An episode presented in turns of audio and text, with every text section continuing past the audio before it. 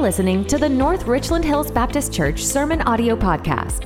If you'd like more information about our church, go to nrhbc.org. Amen. To me, though I am the least of all the saints, God's grace has come to me. Let's keep our Bibles open to Ephesians chapter 3, if you will, as we continue our year long study of the book of Ephesians. About two years ago, the movie Avengers Endgame opened to a record setting box office. In five days from its opening, it made a billion, with a B, billion dollars. Now, you wonder how many, how, how did it become so popular? Why was this movie among the top two biggest grossing movies in box office history? To understand that, you have to understand a couple of things. Between the ages of 18 and 54, 60% of those in that age group love superhero movies. But beyond that, the end game, key on that word, is a popular movie because it was set up by Avengers Infinity. And I was already corrected that I mispronounced that or I didn't get the term wrong. There's some in the room that care more about the Avengers than the rest of the message. Let me go over to my notes Avengers Infinity War. In Infinity War, the evil Thanos, everybody knows the evil Thanos, right? Collects the six stones, and the jeopardy, it's in jeopardy, is the good guy going to win? In other words, the movie before, which was a high grossing movie, was a cliffhanger. Cliffhanger. In fact, the Endgame movie was so popular not because the previous movie was a cliffhanger, but because there had been about 25 movies over a 10 year period, all culminating with this one movie, The Endgame. Now, that word endgame comes from chess, it comes from backgammon. It's a strategy employed by hopefully a soon to be victor moving their chess pieces, moving the pieces around as you close in on the back of a winning strategy. Some of you who are chess players, and maybe even a few backgammon players in the room, may have an end game. That's not lost on the pages of your Bible. In fact, as we open up the third chapter, much of this chapter is devoted to showing that God has an end game. He has a plan, if you will. In the moments to come, we're going to see that God has been keeping secret up until the time of the New Testament. He kept his cards close to his chest, if you will. He had a good poker face. He would not reveal his secrets. And we're going to see in the moments to come that God indeed has a plan. Ephesians chapter 3, beginning in verse 9, right outside of the reading of our scripture, notice these two connecting words mystery and plan. Look at the word of God. And to bring light for everyone what is the plan of the mystery hidden for ages in God who created all things. Again, what is the plan of the mystery which was hidden, hidden in God, hidden for ages in God who created all things. Ephesians 3 wants you to know that God has a plan. And the word mystery is going to be key as we're going to see it's connecting itself seven different times in the book of Ephesians, three of which here in the early part of the third chapter. God's big plan. He has a plan. And that may come as a surprise to you that God has a plan and that He kept much of His plan secret until the time of Jesus Christ that he kept his cards close to the chest, he wasn't revealing. Like the Avengers, their end game is fictional, but this end game is factual. And you may be coming here today thinking, there's no plan. Everything in this universe is random. You may want to know that, like any good puzzle person, what do you do if you're putting together a puzzle? You look for the picture of where it's already put together, right? At the top of the box. You put that out there so you can match up the pieces. God has a picture of how things are supposed to be. We're in the middle of the chaos of the pieces coming together, and this plan, verse 9, is culminating in Jesus Christ, the key step of the cross of Jesus. I wonder how many, how many brain cells have you put together in your lifetime thinking about God's plan. If I were to just stop you, maybe later today, and say, Have you given more attention to the Texas Rangers season than you have the plan of God? Have you given more attention to the Avengers superhero zeros series than you have the plan of God? As you might view the nighttime sky through a telescope connecting the Big Dipper or some other constellation. Have you spent time connecting the dots that God has had a plan for the beginning of time that's culminating with his arrival, his second coming? Have you, for example, in the words of verse 4 of chapter 1 of Ephesians, considered that God has a detailed end game that was set before the foundation of the world? Have you spent time, portions of the day, daydreaming that God included you, if you're in Christ Jesus, in the promise when He selected Abraham and Sarah some 3,000 years ago or more? Have you thought, have you had brain cells devoted to the meticulous plan of God that He chose to work through the heinous actions, the heinous actions of David and Bathsheba, so that He would bring apart and bring along Jesus Christ in the fullness of time? Have you thought about the meticulous planning of the Trinity, God the Father, God the Son, God the Spirit, and how they brought that Jesus Christ, the Son of God, in the fullness of time, as Galatians 4 speaks of. And they brought him with a greater precision, a meticulous, more meticulous planning than even the launch window of NASA when they launch any of their aircraft. Have you measured the pace of time that God seemingly moves like an iceberg floating over the North Sea, and yet he always arrives with his plan just on time? Have you considered and watched with a compre- comprehensive handiwork, century upon century, how he has brought his plan into completion? Just as Judas would kiss the cheek of Jesus, and just as Joseph were to be betrayed and sold into slavery by his brothers, all to be brought back to the vice regent of Egypt and to forgive them sometime later. Have you considered how the Trinity has plotted and planned from Abraham forward, and how they've plotted and planned from the Garden of Eden, and how even though everything went wrong there with Adam and Eve, no emergency planning session went into order. Everything was already set prior to this. Have you seriously contemplated the plan of God and how He included even you in His plan? Have you spent time daydreaming this and thinking through this? Have you studied the night sky with greater attention than you've studied His plan as revealed in the pages of Scripture? Because if you were, you would marvel, you would worship, you would be alone or together with other believers and know that the Word of God has powerfully moved, and you would come in this sense of worship, how He simultaneously sweeps you into His plans. And have you with all due consideration, with all of your attention, have you considered all the trouble? Have you thought of all the trouble that God has gone to in order to include you in His plan? Have you any idea how much trouble God has gone to in order that you might eventually spend eternity with Him? It was not an automatic thing he worked and deliberated back before Adam and Eve and all of creation, moving through the cross of Jesus Christ. Well, if you've considered that, then you're in good company because Paul himself would. In verse 1 and verse 2, look at these words. He says, For this reason, Paul, a prisoner, that's our author. I want to remind you, he's writing this not from an ivory tower, not from a sanctuary with stained glass. He's writing it from an unventilated hot prison underground. He said, For this reason, I, Paul, a prisoner of Christ Jesus, on behalf of you Gentiles, assuming that you've heard the plan, the stewardship, the economy of God's grace.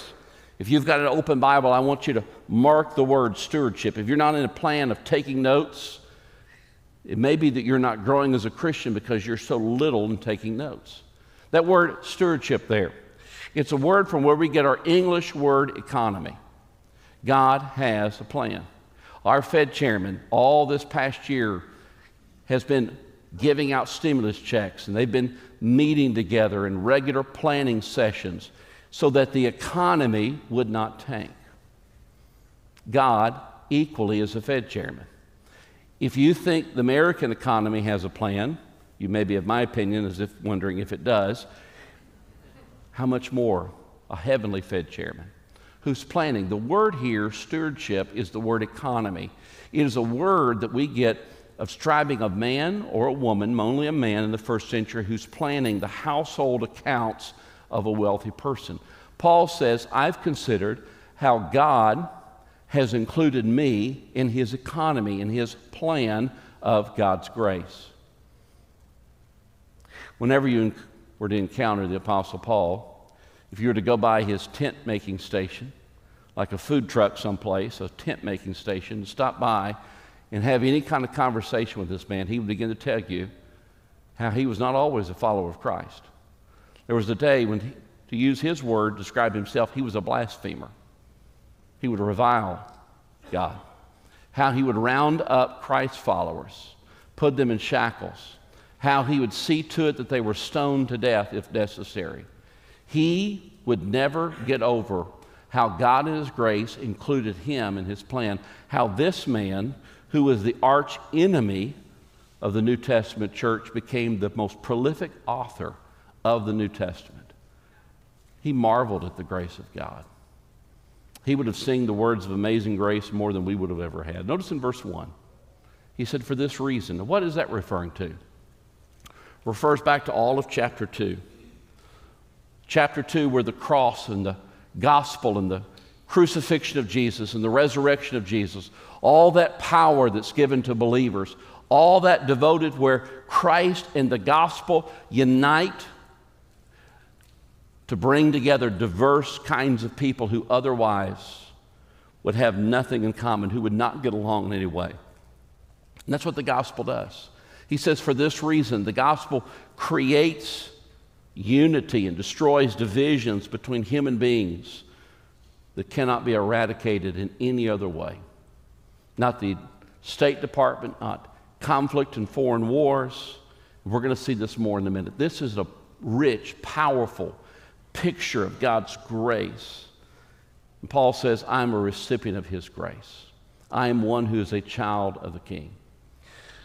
Some weeks ago, I came across a story of the Queen of England where she was attending a boring royal banquet.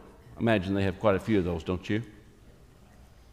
At the time, the Queen of England had a, a daughter, a young daughter, a princess.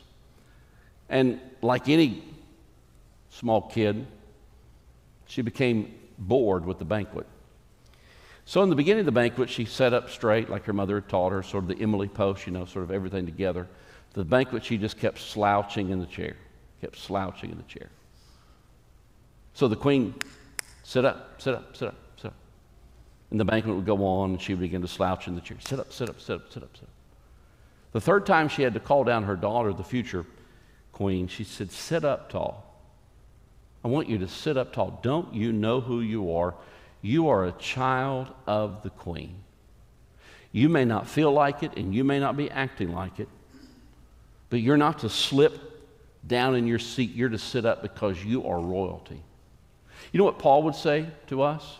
Don't you realize who you are in Christ Jesus? You are a daughter of the King. You are a son of the Most High. You have Christ as your Father and God as your Father. No doubt you are a son of the Most High. You are to have that sense of dignity about you because the grace of God, He's come. We sang it a moment ago. He's picked us out, He's chosen us, He's brought us to Himself. Have you gotten over the fact that you have been graced by Christ, how He's loved you and brought you in into the fold? Have you considered again this great plan of God that would even sweepingly bring you into it? You know, the day and age which we live in, we love to binge watch things, do we not? Some of you will spend weekends, hours upon hours on Netflix and Hulu and Disney Plus. We'll keep watching episode after episode of The Crown, Breaking Bad, WandaVision, Mandalorian, The Office, or This Is Us. We just have to know how it ends. But why is it we haven't spent equal brain cells, not in a fictional, but a factual, the plan of God, as revealed from prior to Adam and Eve and chosen of our forefather in the faith, Abraham, down through David, coming from David and Bathsheba to Jesus Christ, to Christ beginning a church, to the church coming to the day in which he returns back and brings us all back. Could it be that because we've spent more brain cells with one division in the crown and less brain cells on the Bible's God's plan, could it be that this reason we're not so easy to prime into worship? The words that Paul would write in Romans chapter 11, these words Oh, the depth of the riches and the wisdom and the knowledge of God. How unsearchable are his judgments and how inscrutable is his ways. For who has known the mind of the Lord, or who has been his counselor, who has given a gift to him that he might be repaid?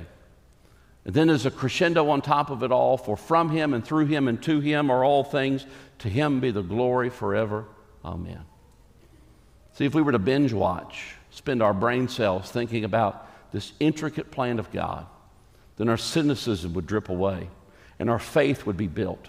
We would know that He is marching into history's time to a great future plan. We would increase our wonder and our majesty. God has a plan. Paul knew that he had a plan, and Paul could say, I'm in his plan. Notice again this word mystery in Ephesians chapter 1. Pick up with me now in verse 4. The word mystery appears three times, first of which, right here in verse 4. When you read this, you can perceive my insight into the mystery of Christ. Paul was a, an apostle, a custodian, if you will, a trustee on the board, so to speak. He was to guard this mystery, like a water engineer were to guard the city's water to keep it pure. That's what Paul was to do. And he says again, it's a mystery, it's a secret. He uses that word over and over again. If you're a novice Bible reader and you're wanting to pick up steam and do a little bit better in your Bible reading, understand God's word a little bit more, key in on when he repeats a word. And he repeats this word mystery seven times over the six chapters. He goes back to it over and over again. Don't you love a good mystery, a secret? Maybe you had a secret hideaway when you were a kid. Maybe there was a secret password to get in. If it was a guy's hideaway back in the day for boys and girls weren't allowed in, that whole type of thing. Maybe you had a secret clubhouse. Who knows what secret you're keeping right now, this morning, that no one else knows? But this secret, this mystery, in verse 6 is going to do something powerful. The mystery is that the Gentiles are fellow heirs, members of the same body, and partakers of the same promise in Christ Jesus in the gospel. Now, a mystery. Tracy and I love mysteries. On a Friday night, Saturday night, we will turn on typically a mystery, and I especially love a legal thriller. And maybe you have somebody you watch movies with like this or episodes, that kind of thing. And the two of you will do like she and I do. We'll try to guess early on who's the culprit, right? And she's, she's generally more right than I am. She generally gets it. In Hallmark movies, I mean, there's really no mystery to that one. but a mystery, a mystery is something that's hidden, and it's your job to discover, right? Now, the Greek word that Paul's using here means exactly the opposite. This is not a mystery this is not a mystery like a thriller. This is not a novel that I'm to discover it. In fact, it's the exact opposite. The mystery in Ephesians is a mystery or a secret that cannot be discovered by human logic. It cannot be discovered by human logic. In other words, if the brightest minds, the MITs, the Harvards, the Princetons, the whomevers were to get together, they would never discover this mystery. Deuteronomy 29 29 says these words The secret things belong to the Lord our God, but the things that are revealed, the word revealed, pulled back the curtain. The secret things belong to the Lord, but the things that are revealed, that God has pulled back the curtain, they belong to us and our children forever. There's some things He has not revealed. But in this, he's revealed something, a secret, a plot twist. You may not know the name, David Prowse. I may not be pronouncing that name correctly. I didn't know it. He recently passed away, the actor. You will not probably know the actor, but you probably will know what he played. He played Darth Vader. Though his voice, Vader's voice, was James Earl Jones, Vader himself was an English actor the early people of Star Wars did not feel that Vader should have a British accent. Thank God they had that brain, right? That would not make sense. And in the script, if you remember, I don't know if it, which movie it was particularly, but Vader says to Luke Skywalker, No, I am your father. We think of it as Luke, I am your father, but the actual words were, No, I am your father. It was a plot twist. The actor who played Vader, even his script did not include that key plot twist. It was so secretly guarded by the people of Star Wars, only three to four people knew it at the time. They wanted to keep it close at hand, they wanted to keep the secret close to the chest. They did not want to reveal the cards. Now, that plot twist, no doubt, probably excites many people in the room, but the plot twist in front of us, this mystery has a greater consequence. Let me show you how, let me show you why. In your Bible, you will never see the Ten Commandments referred to as a mystery. You'll never see the Golden Rule referred to as a mystery. The Golden Rule to treat others as you would have them treat you. The Bible does not refer either of those as a mystery. What it does refer to as a mystery is the cross of Jesus and how God accomplishes that. Now, why is that? Why would He not refer to the Ten Commandments or the Golden Rule that way? Here's why. Most people around North Richland Hills, most people in Fort Worth, most people around the globe, I've discovered, think that God works that if you perform well with the Ten Commandments, you perform well with the Golden Rule, then He will take you to heaven. But that's not the way it works. It's not, not at all. God doesn't work that way by the Ten Commandments, or does He work that way by the Golden Rule? And you say, well, why not? Well, perhaps one of the reasons why is that you could figure it out, and I could figure it out. And He won't do it that way. Instead, what is a mystery? Here are the mysteries. The gospel is the Son of God who triumphs through weakness and through death and suffering.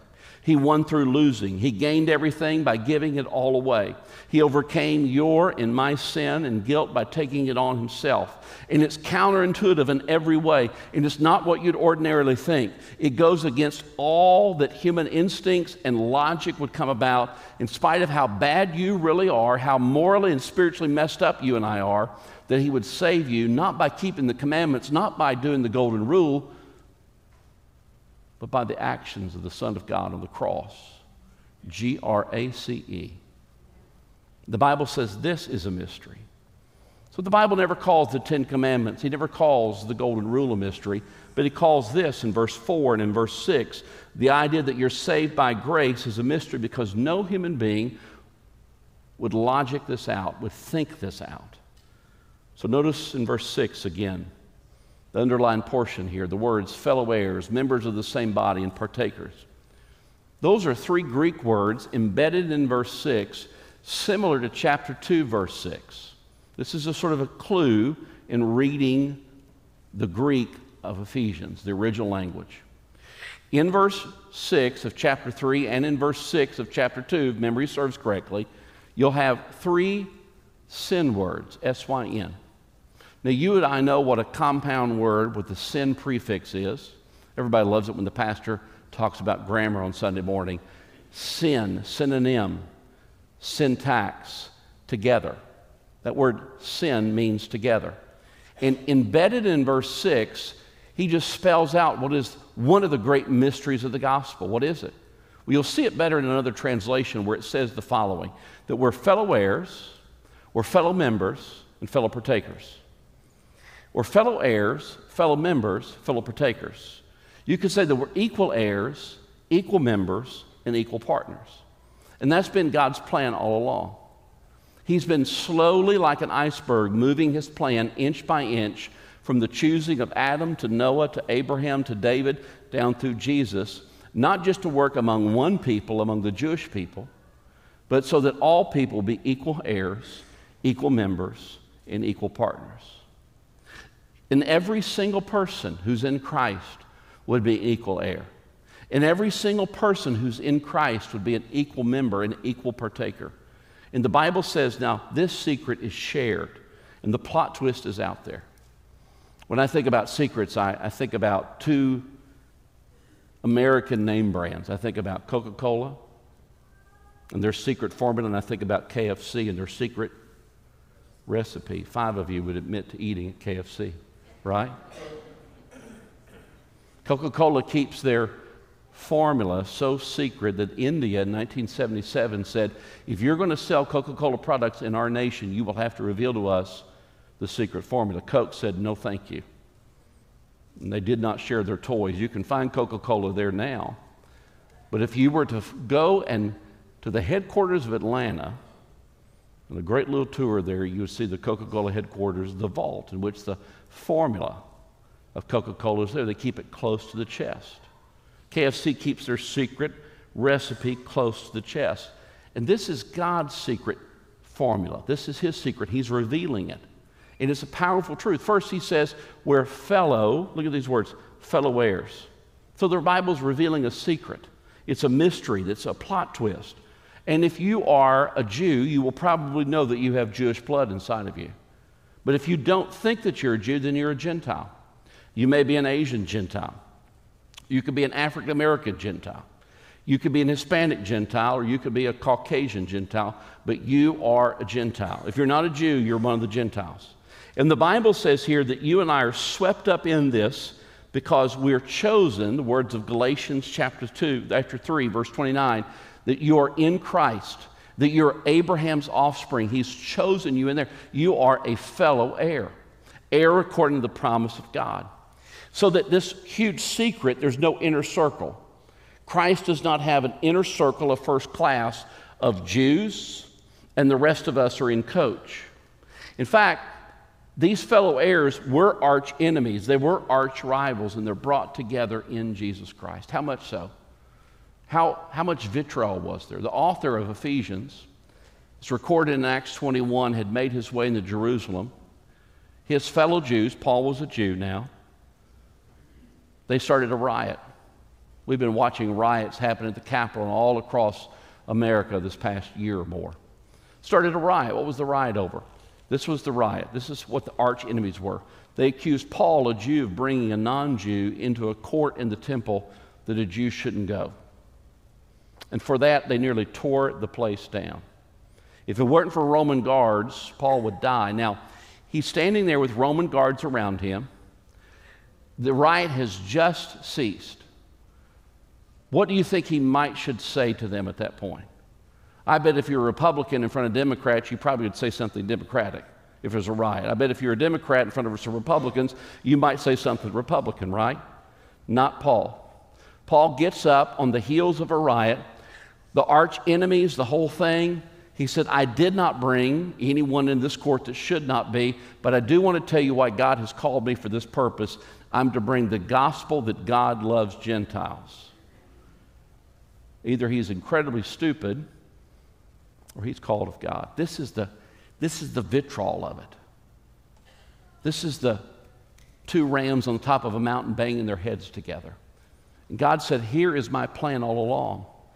I begin with Israel and I move.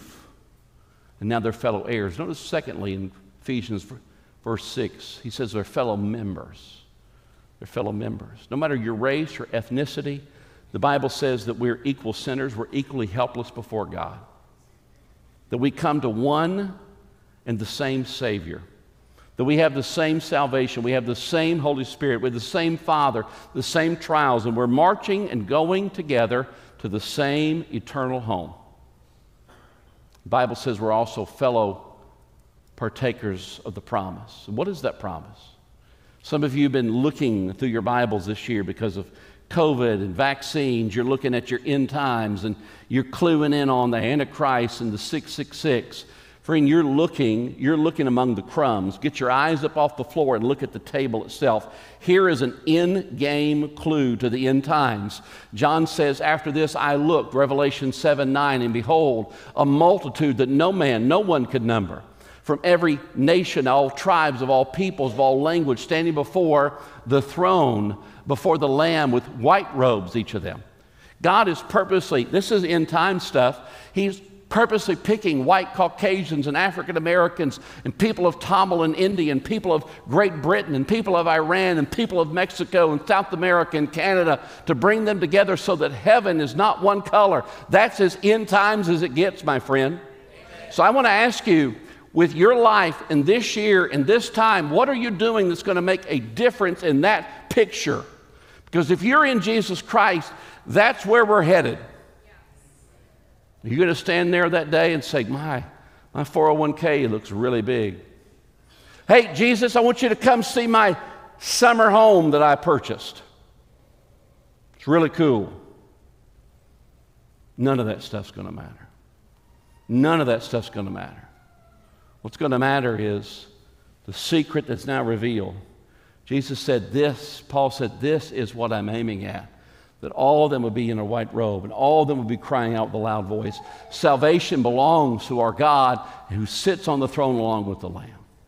This is why Christ died. He didn't just die to fix you and you needed fixing and I needed fixing. He died to fix us. He kept it secret, he kept it close to his chest. It was not popular, there was great vitriol, but then he opened. He opened the secret.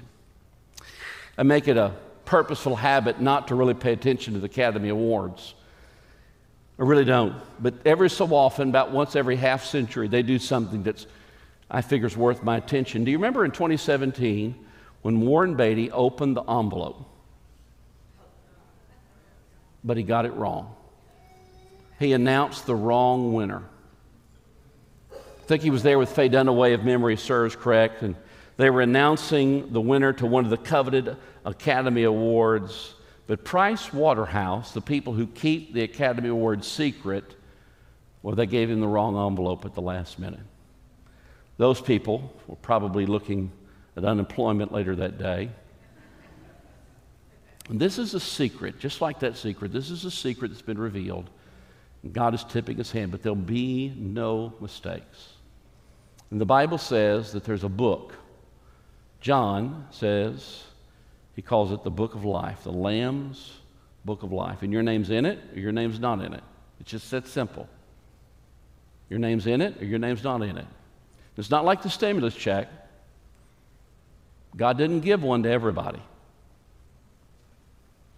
He gives it to those who are in Christ. That's who's in the book. Grace is not according to the Constitution. As good as that document is in the Bill of Rights, he goes up another level. And he gives it to all those who've trusted Jesus Christ. And some of you are here today and you have trusted Christ and you're a recipient of the grace of God and it's in your hands. What are you stewarding it with? What are you economizing it with? Every so often I'm reminded about nine years ago, this church gave me the keys to one of the best churches I know about. So I ask myself regularly, Mays, this is the keys to a really fine automobile. What are you doing with it? Because there's coming a day when I will be asked, What did you do with your nine years, or your 19 years, or your nine months? What are you doing? Just like I'll be asked. The Bible says, Any who are in Christ were all priests, these teenagers, you're priests, you have the responsibilities. What are you doing with your life? How are you stewarding and how are you economizing that? How are you using your life strategically so that people would be won to faith in Christ? That the aroma of the gospel, the words of Paul, would smell good and inviting. Thanks for listening to the North Richland Hills Baptist Church Sermon Audio Podcast. If you'd like more information about our church, go to nrhbc.org.